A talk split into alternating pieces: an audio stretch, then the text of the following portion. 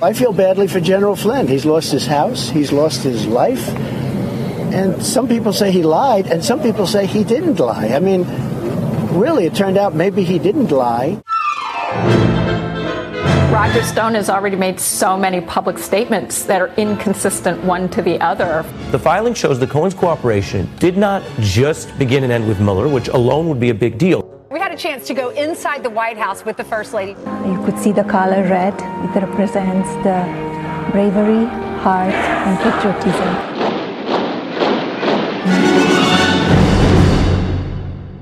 Hello and welcome to Trumpcast. I'm Virginia Heffernan. So sometimes I say that at this moment in history, the dominant spectacle of American life has been like two cable channels playing simultaneously. One channel shows a mashup of the surreal life and celebrity rehab. Some of these people really were on celebrity rehab, starring Kanye West, Michael Cohen, Rudolph Giuliani, Roger Stone, Pamela Anderson, Flavor Flav, I think, uh, Michael Cohen, Alex Jones, Paul Manafort, Michael Flynn, Uday and Qusay Trump, and Howard Stern's old whack pack. Not Hank the Angry Drunken Dwarf, but the President of the United States, Donald Trump. On the other channel is Law and Order, now quietly purring along, overseen by a white hat lawman, beloved of women and men alike. This is a satisfying procedural in which justice is always served. But finally, the reality show, the first one, has lost its luster. And I suspect there won't be another Kim Jong un Donald Trump meeting with Dennis Rodman in a pot Bitcoin t shirt against fake plastic Melania trees doused in blood anytime soon. The ratings are on that other channel, the procedural. And with so many new viewers defecting from the sideshow, the Law and Order channel has now been divided into two parts the procedurals and the detective shows, the courtroom drama and the kind of murder on the Orient Express. Yes, we know everyone did it, but it's still interesting to find out how they get there. Now, the cast of the procedurals are the commenters and analysts who know the law. Dahlia Lithwick, Ben Wittes, Susan Hennessey, Mimi Rocah, Mieke Eoyang, Joyce Aileen. You know, lots of the guests we've had on this show. And they aren't fact finding in this case. They're commenting on how all this goes down legally how this maddeningly expansive case of Trump Russia gets prosecuted and what remedies the law does and doesn't offer for this catastrophic president. Now, on the other hand, the detectives on L'Affaire Russe are the investigative reporters. These numbers are fewer because their work is so financially and personally costly. They include Craig Unger, Franklin Foer, Anthony Cormier, Jason Leopold, Luke Harding, Carole Cadwalladr. Now, these people don't opine they fly to Moscow, though. They take 4 a.m. calls from Felix Sater and Paul Manafort. They collect receipts.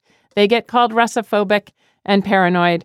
They've studied the pings from Alpha Bank, the history of Natalia Veselnitskaya's effort to destroy Bill Browder, the Russian thugs of Brighton Beach, what Eric Trump said to his preschool teacher, and what Steve Schmidt calls the crooks, weirdos, and wife beaters that are Rob Goldstone, Rob Porter, Jerry Corsi, Marc Kasowitz, Steve Bannon, Sam Nunberg, Ivanka Trump, and Brett Kavanaugh. Those guys spend more time in bars than on MSNBC, and we need them. But my guest today is something else altogether. He's a synthesizer of the work of all these people and a curator of both the best analysis and the best investigative work. He has a reputation as both the most careful and the most obsessive commenter on Trump Russia on Twitter. He's Seth Abramson, the author of Proof of Collusion. Haters, hush. Can you guys even tell Emin Agalarov from Aras Agalarov? Do you guys even know what it means when people refer to the Seychelles or Jared Kushner in Qatar? Love him or hate him, Seth is fascinating, and he gets it right more often than not. And for my money, he's like the Google of Trump Russia, and I'm about to put in a lot of queries. I'll be back after the break with Seth Abramson.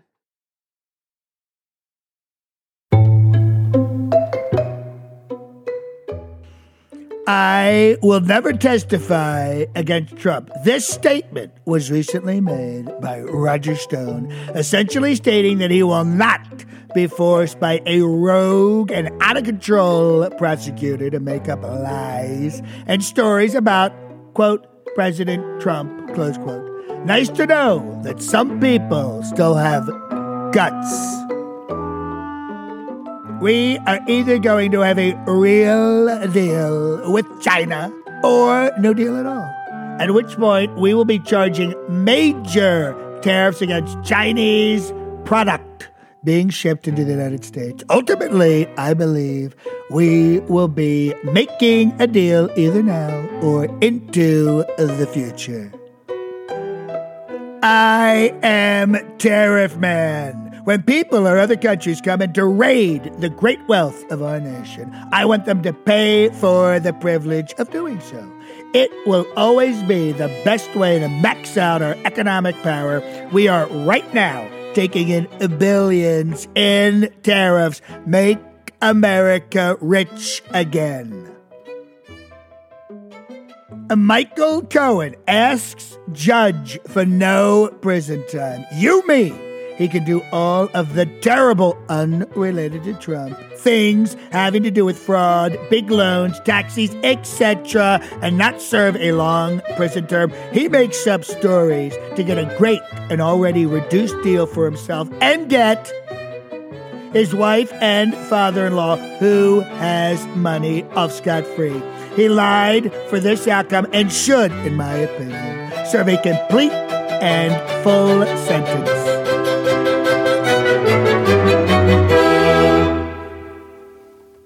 Joining me on the line is Seth Abramson, the author of the encyclopedic bestseller about Trump Russia, Proof of Collusion. Welcome, Seth.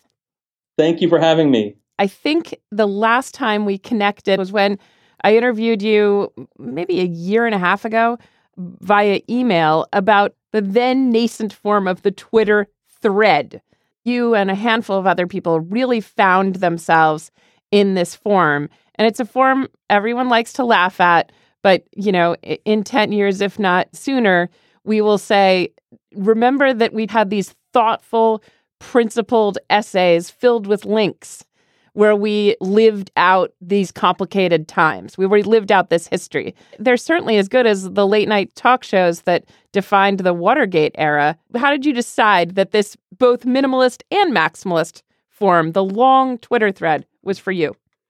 Well, I tend to think of myself as someone who's half a cynic and half an optimist. And the optimistic part of me really thinks that people today have more patience, commitment, attention span, passion for the issues than we give them credit for. And I think a lot of people like me are a little bit sick of social media in terms of its restrictions, particularly the way that it convinces us that bite sized, flavor free nuggets of knowledge are something that we're all craving when in fact I think we're really ready for something different.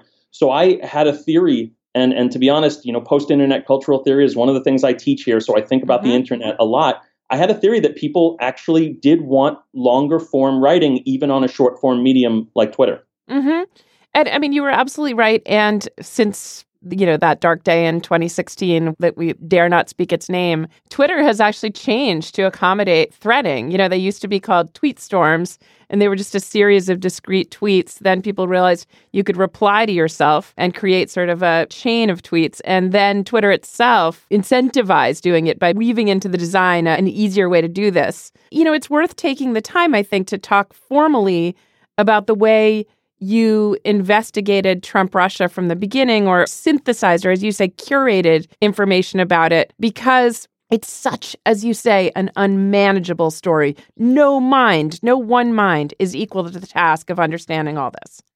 Well, you know, one thing that, that really stays with me is that when Twitter instituted the threading function, they did it in a way that showed that they actually didn't understand threading very well because mm. when you post a thread using their function, all of the tweets post at one time. But what people really want, what I too want as a reader, is actually serialization over time, meaning that people do like having to wait a minute or two for the next tweet. They yeah. like being able to respond to a tweet and see you respond back to or incorporate maybe a question they're asking into your thread, all things that you can't do with the Twitter function. So when I thread, it's much more interactive. It really makes use of the fourth dimension of time in a way that the Twitter thread function doesn't. And I think that's more conducive to this story, which, as you said, is so complex and requires a level of interactivity and interconnectivity between threads and knowledge and subject areas and old articles like we've never seen before. you're on book tour for your book Proof of Collusion, which is riveting and a page turner.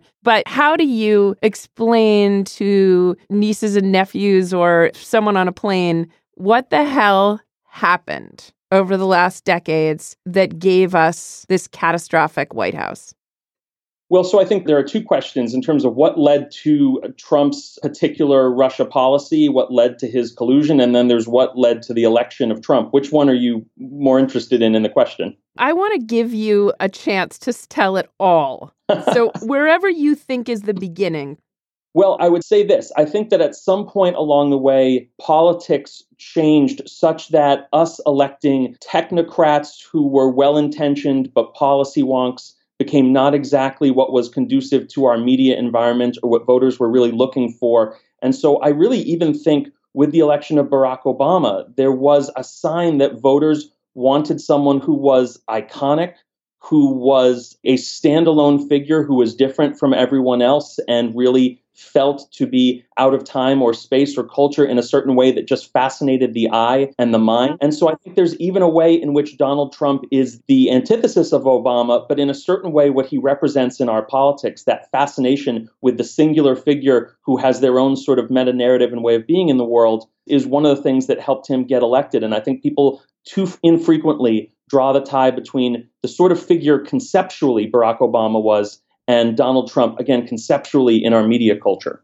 Yeah, I mean, the political circumstances that gave us Trump and the sort of media circumstances are one thing. But tell me about Donald Trump himself, since it stretches back decades, the thing that led him and the people around him to corruption, collusion, complicity. You do have to go back some ways. Do you date some of this stuff to Fred Trump? Do you think that the early housing developments where they use discriminatory renting practices, do you think that's part of it? Or do you think it starts later when Trump gets involved with the mob in Atlantic City? Where do you start the story?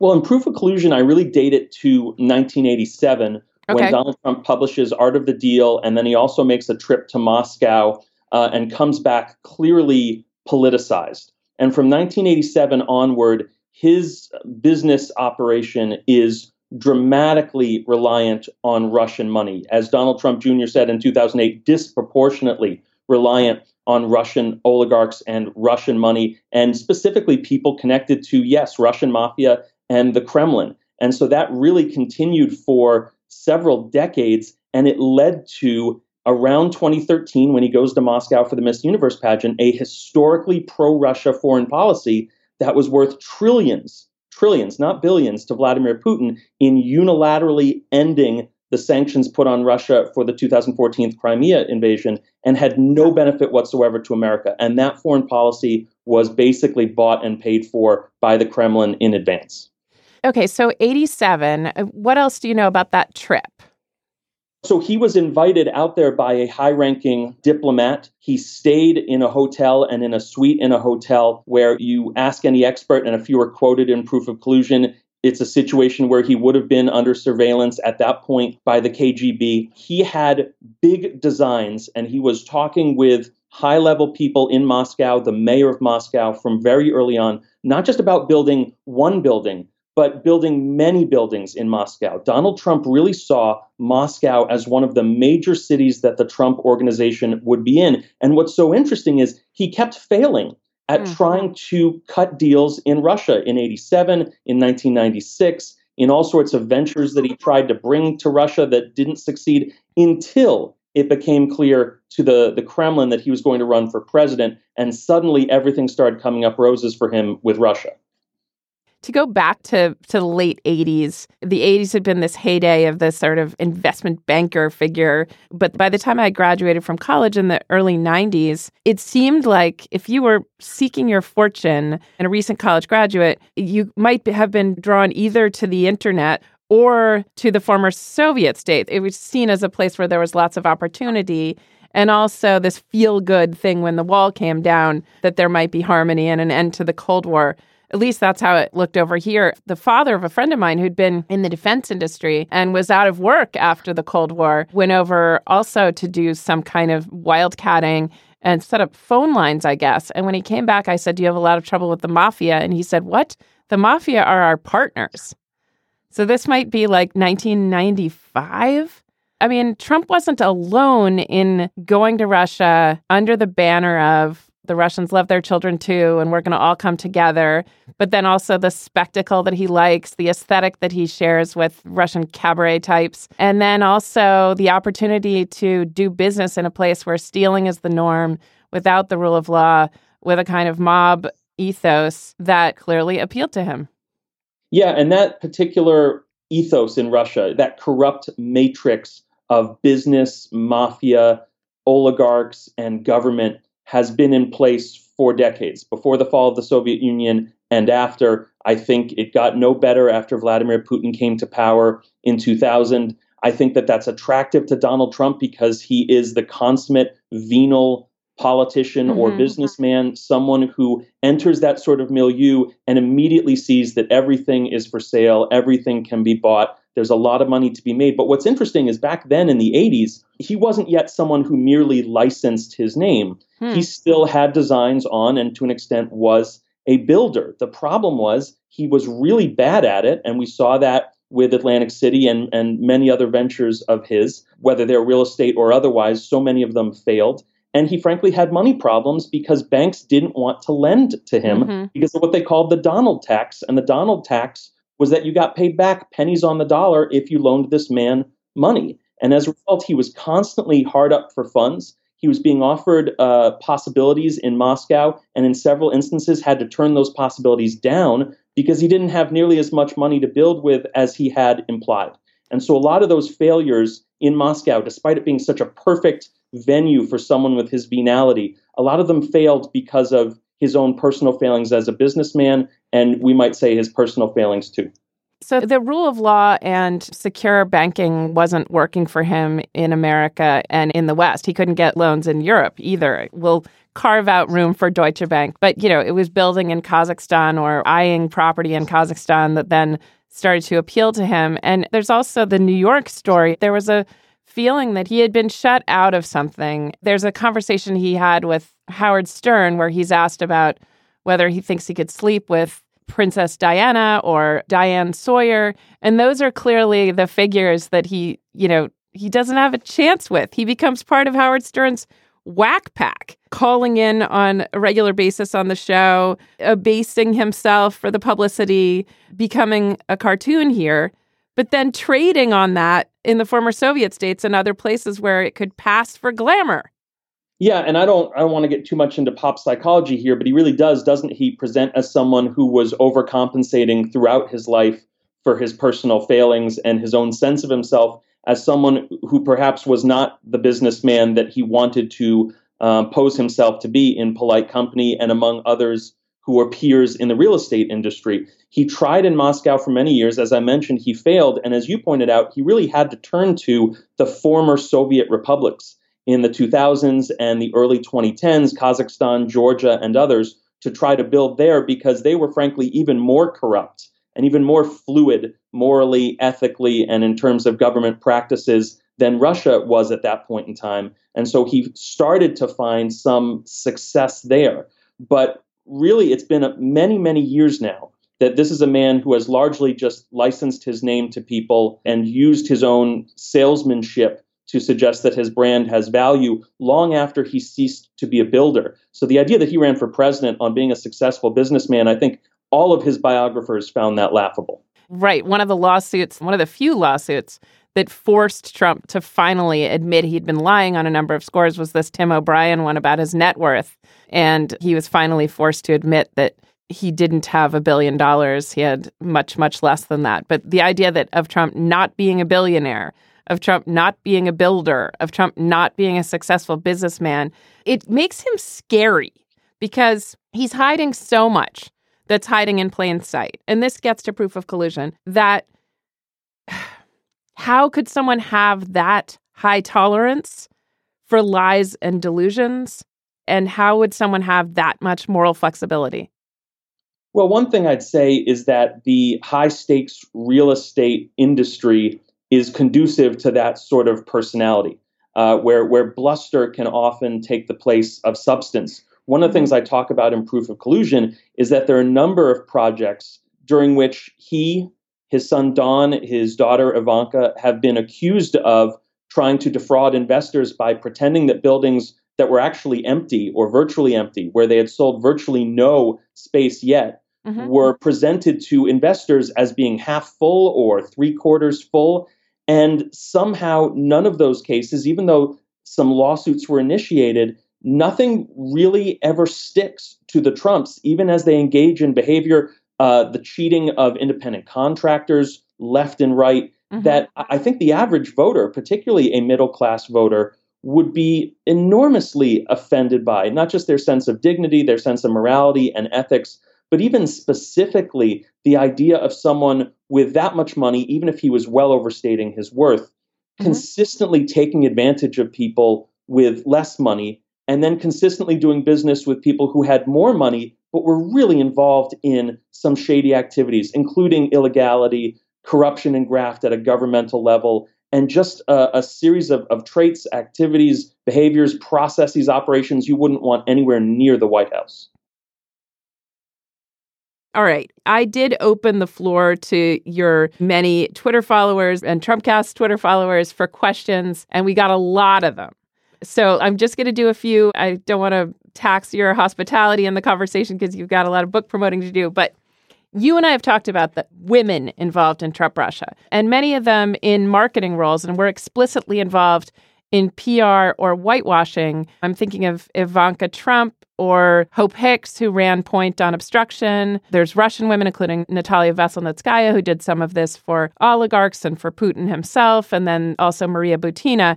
Are we going to see some of these women in the hot seat, or are they being treated with kid gloves? And specifically, the question on Twitter is why no Ivanka subpoena? Where's Ivanka? I would say that there's no question that some of the women you mentioned are being treated with kid gloves, at least based on what we know. There may be things happening with respect to Mueller and his investigation that we don't know. But Ivanka Trump is her father's top advisor. She has been for many years. There's virtually no major deal he's ever done that he didn't bring her aboard on, both to work on and to advise him on. Mm-hmm. In, by the same token, Hope Hicks was essentially the gatekeeper, uh, along with uh, another woman you didn't mention, Rona Graff, his oh, yes. secretary, was a gatekeeper. And these are two women who are very much in a position to know basically all of his movements, all of his conversations, both on the campaign and then in Hope Hicks's case, uh, and, and, actually still to a, a, certain extent, Rona Graff's case after his election.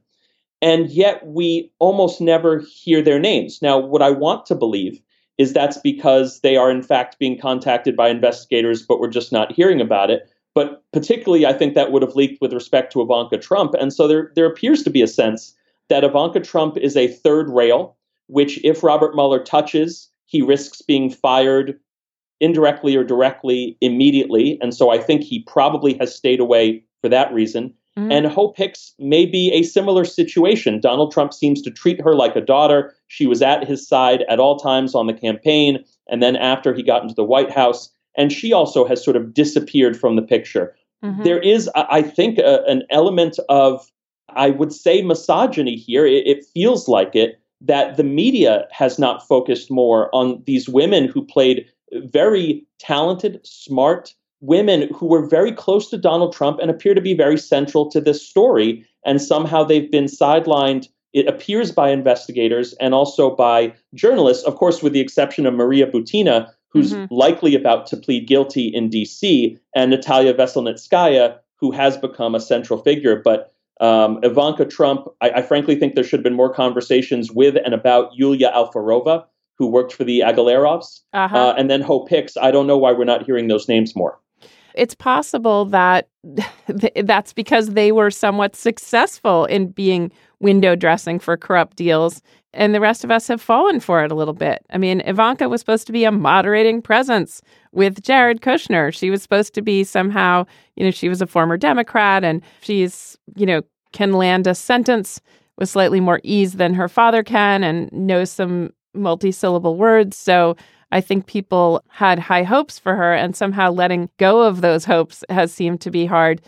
That's one explanation for why she's out of Mueller's sights. The other thing is she seems to launder the reputations of unsavory characters who we haven't We don't even discuss Malaysian investors, Panamanian investors, the project she's worked on, the Baku one with the what Iranian Revolutionary Guard. I mean, her projects really touch some pretty despicable people, including human traffickers and drug lords. And, you know, it all looks good because somehow it has Ivanka Trump collection perfume on it. It's very harrowing. I've quoted this before, but Bill Browder and Sheldon Whitehouse, in a conversation they had in one of the hearings, discussed a new Cold War between the legitimate world and the illegitimate world. The upside was that when the legitimate world moves toward accommodating the illegitimate world by kind of marketing initiatives and lobbying and Paul Manafort sort of stuff and Ivanka Trump sort of stuff, it becomes the illegitimate world itself.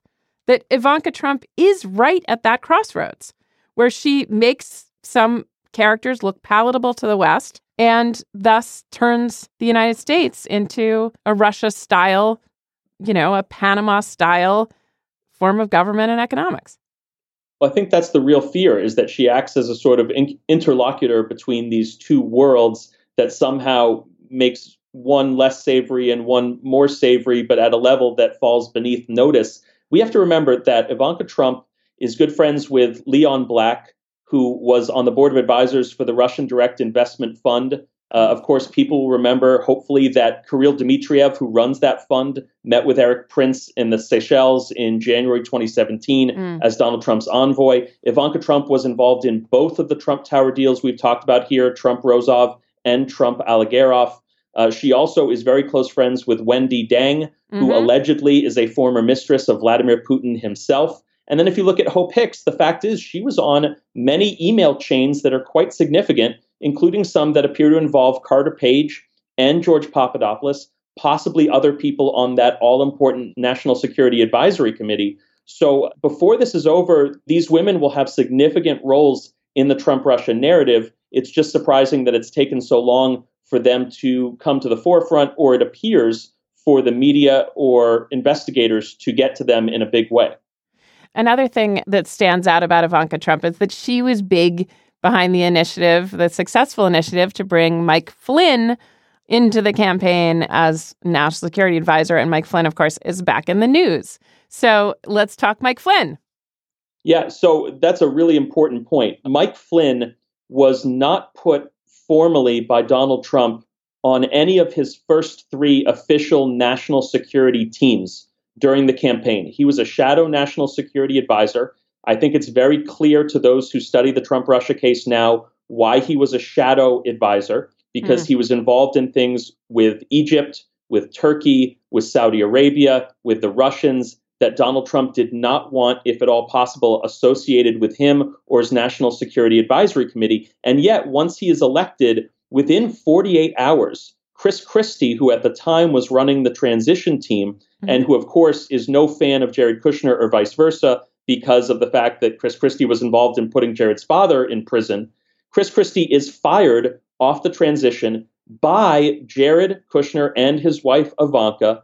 And immediately, Michael Flynn is brought aboard as the head of the national security apparatus of the Trump transition, and then, of course, later the White House. And we all know now what Flynn did as soon as he was in that position. He was already having conversations pre election with Sergei Kislyak. That was reported by the Washington Post, but during the transition, he's meeting with Russian bankers. He's meeting with Sergei Kislyak, talking about a back channel to the Kremlin with Jared mm-hmm. Kushner. He's being ordered by Kushner to negotiate with the Israelis, to negotiate with the Russians on sanctions. And all of that was made possible by Ivanka Trump and Jared Kushner that moment during the transition where Flynn keeps getting on the phone, and some of, or at least one of those conversations with Sergei Kislyak is the one about which he lied to the FBI, to which he's now pleaded guilty. So he definitely spoke to Kislyak. Those transition conversations are harrowing to me once it was pointed out that they violate this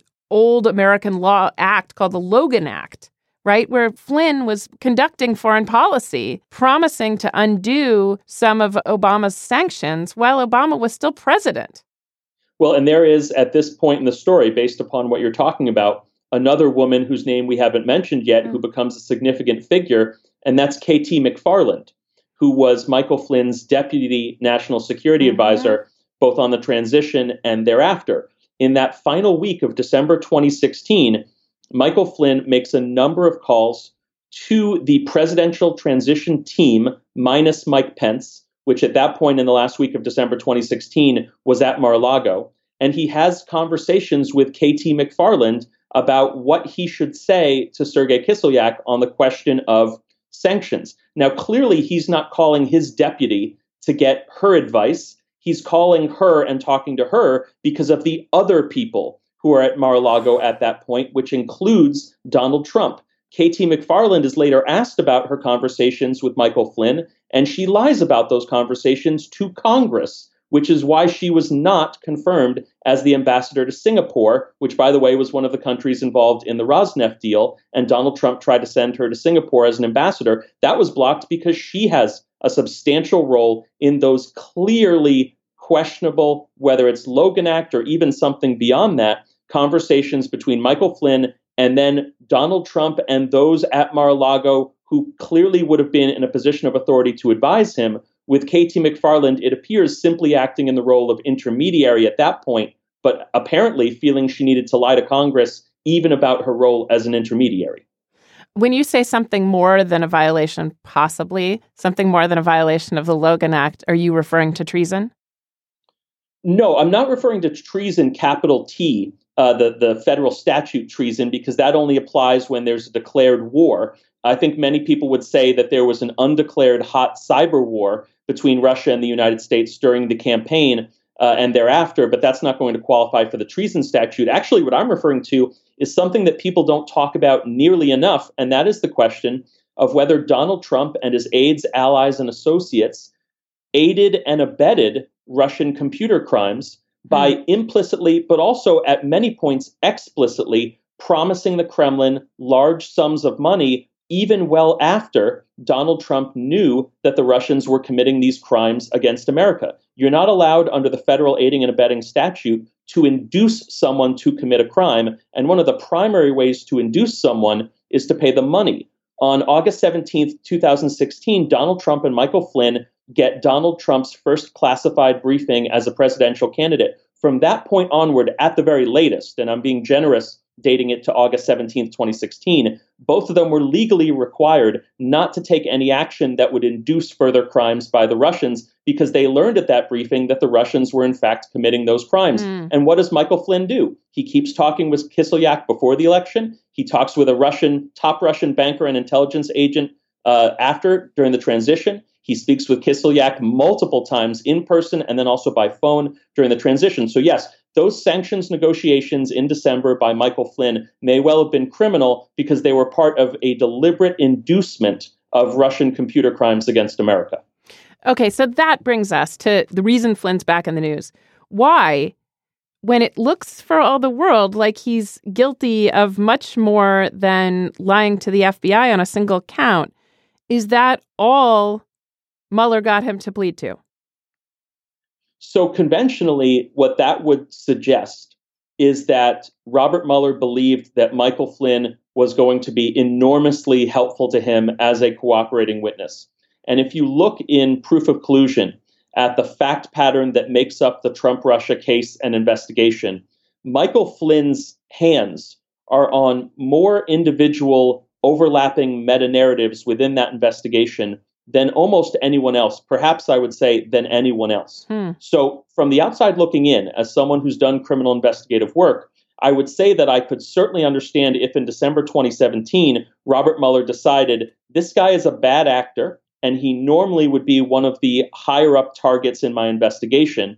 But he's the one, and we, we all forget this. He immediately after he was fired publicly said through his attorney that he had quote unquote a story to tell Robert Mueller. Yes, that's now, right. He, people forget that because it took nine more months for him to become a cooperator. But he was shopping his story right away and saying that it was a whopper of a story. So I think that that's what many people have presumed is that he got the sweetheart deal of the century because he won what criminal investigators and attorneys call the race to the courthouse or the race to the hmm. prosecutor's office. The first person to flip gets the best deal, and I think that's what happened with Flynn. All right. I want to do a, a final speed round. So I'm going to give you some things to just quickly respond to. Devin Nunes. people ask me whether he's going to face any sort of criminal liability for his actions. And I really think that the speech and debate rules for congressmen that allow them to take certain actions within the provenance and within the ambit of their congressional duties will keep him from being criminally charged. But there's no question he was on the transition. He's a bad actor. He never should have been in charge of any part of the congressional investigation. And he certainly has done everything he can to thwart that investigation.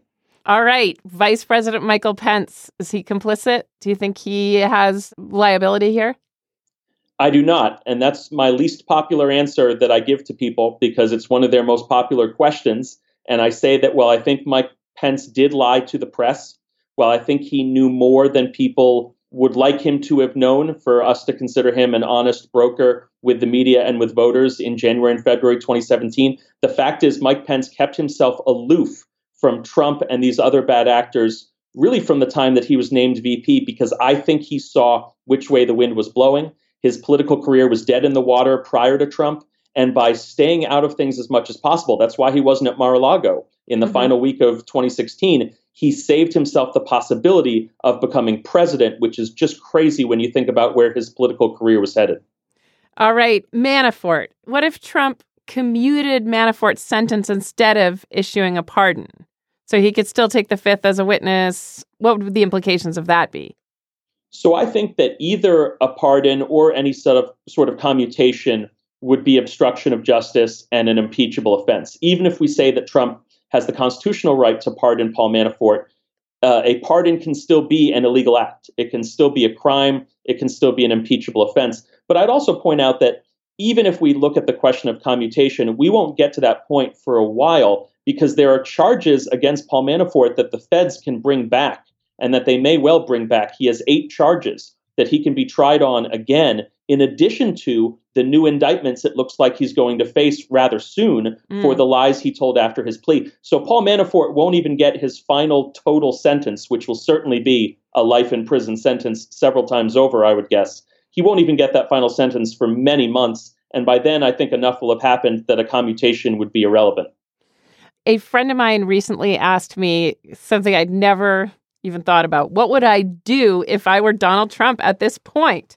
So I'm going to ask you that since you've done criminal defenses, I haven't. What would you do if you were Trump at this point or his attorneys? And what is the best case scenario for him?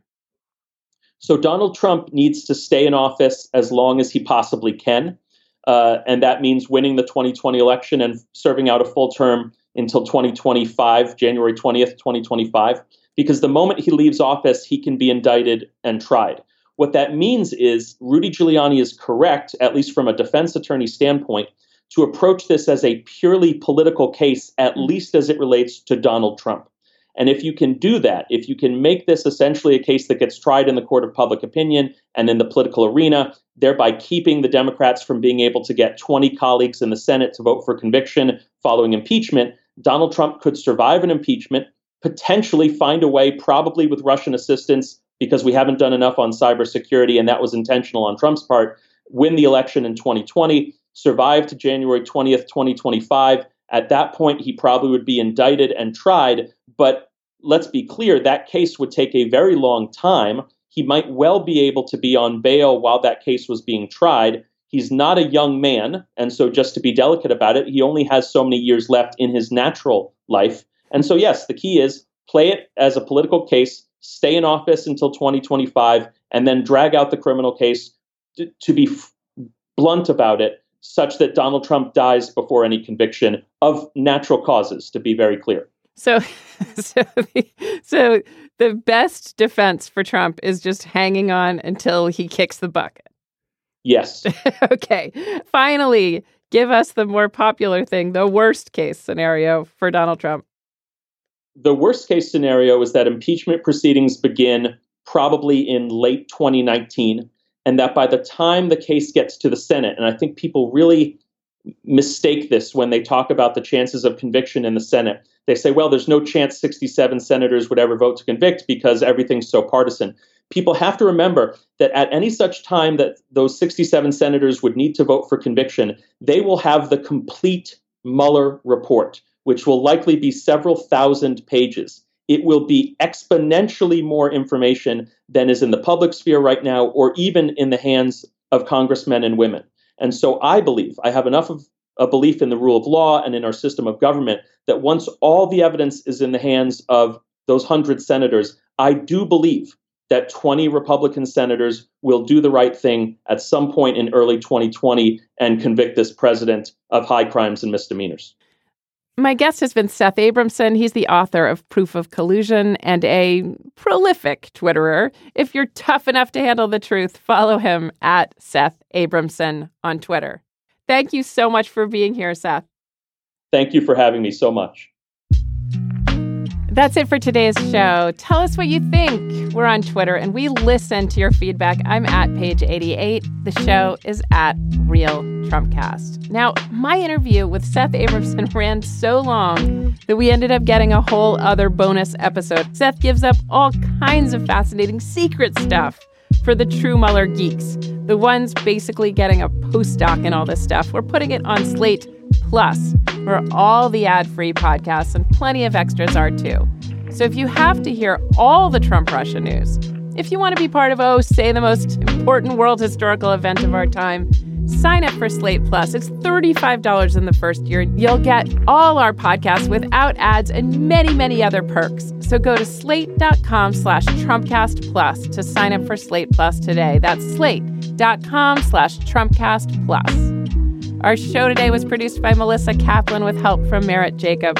John DiDomenico is, as always, our voice of Donald Trump. And I'm Virginia Heffernan. Thanks again for listening to Trumpcast.